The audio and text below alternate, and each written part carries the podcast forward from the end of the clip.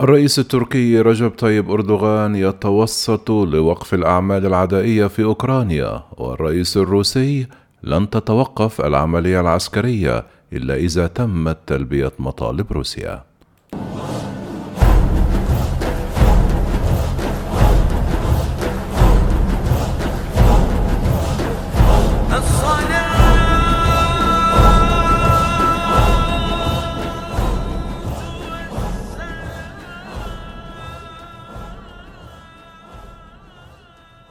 حث الرئيس التركي رجب طيب أردوغان نظيره الروسي فلاديمير بوتين اليوم الأحد على إعلان وقف إطلاق النيران في أوكرانيا وفتح ممرات إنسانية وتوقيع اتفاق سلام.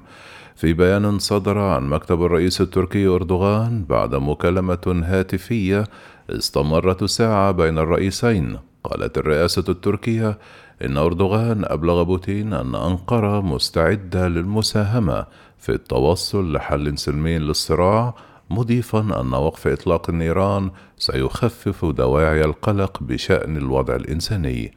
جدد أردوغان دعوته لتمهيد الطريق للسلام، مشيرا إلى أن أهمية اتخاذ خطوات عاجلة لوقف إطلاق النيران وفتح ممرات إنسانية وتوقيع اتفاق سلام بحسب البيان.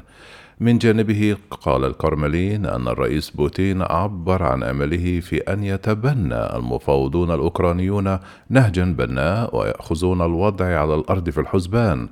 أضاف الرئيس الروسي لن تتوقف العملية العسكرية في أوكرانيا إلا إذا تمت تلبية مطالب روسيا وإذا أوقفت أوكرانيا القتال. تابع الكرملين نقلا عن الرئيس الروسي أن العملية العسكرية في أوكرانيا تسير وفقا للخطة الموضوعة والجدول الزمني، كما أشار إلى أن بوتين أخبر الرئيس أردوغان بأن روسيا مستعدة للحوار مع أوكرانيا والشركاء الأجانب.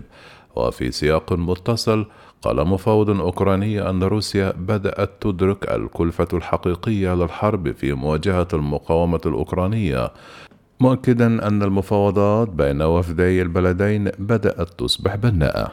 وخلال مقابلة في مدينة لفيف غرب أوكرانيا مع صحيفة ذا جلوب اند ميل الكندية، قال مستشار الرئيس الأوكراني ميخايل بودولاك أنه بدأ يلمس تحولا في الموقف الروسي في ظل المقاومة الأوكرانية والعقوبات الدولية. وصرح بودولاك في بداية الحرب أصر الروس على الهيمنة الكاملة، لم يتوقعوا مقاومة قوية كهذه من أوكرانيا. وأضاف المسؤول الذي شارك في أول جولتين من محادثات روسيا وأوكرانيا على حدود بيلاروس لقد بدأوا للتو في إدراك الكلفة الحقيقية للحرب وبدأنا الآن في إجراء مفاوضات بناءة. ذكر الوفد الأوكراني أنه من المقرر عقد جولة ثالثة من المحادثات الاثنين.